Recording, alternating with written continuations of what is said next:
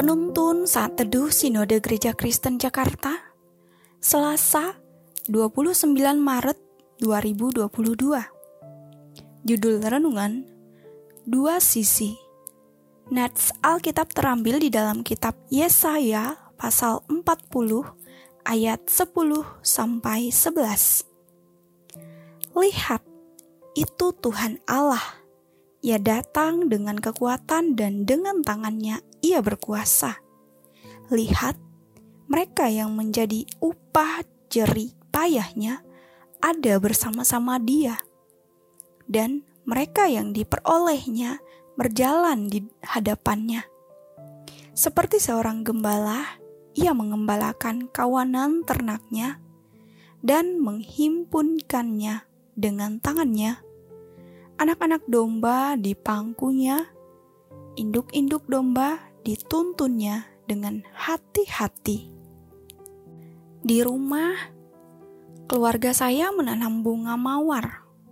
Saya tertarik dengan bunga mawar yang terlihat segar dan memegang kelopaknya yang sangat halus. Sayangnya, tangkai mawar yang cantik itu berduri tajam Tangan saya berdarah saat memegangnya. Untuk apa Tuhan menciptakan duri itu? Kelopak bunga mawar sangat mudah jatuh jika tangkainya digoyang. Gugurlah kelopak-kelopaknya. Jadi, duri berfungsi melindungi kelopak mawar dari burung-burung yang bermain di sekitarnya. Dua sisi itu yang membuat bunga mawar menjadi indah. Kasih Allah juga indah karena memiliki dua sisi, yang keras dan yang lembut.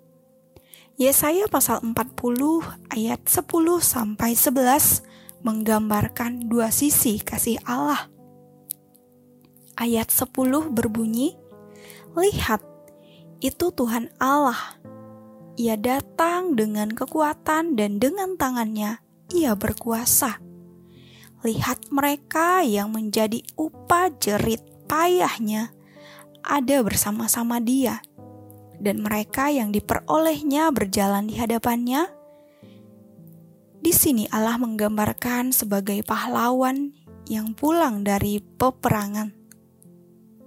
Ia pulang membawa rampasan dan tawanan perang.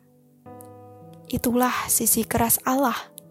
Sebaliknya, ayat 11 berbunyi, Seperti seorang gembala, ia mengembalakan kawanan ternaknya dan menghimpunkan dengan tangannya anak-anak domba di pangkunya, induk-induk domba dituntunnya dengan hati-hati.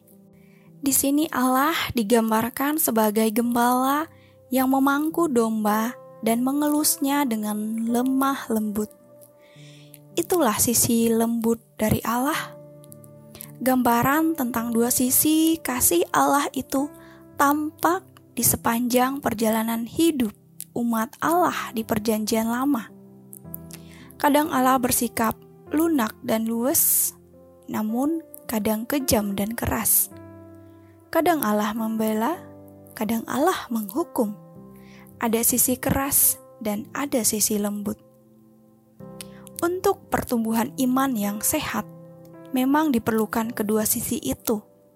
Iman kita akan menjadi kerdil dan kekanak-kanakan kalau terus-menerus diperlakukan dengan lunak dan semua keinginan kita dikabulkan.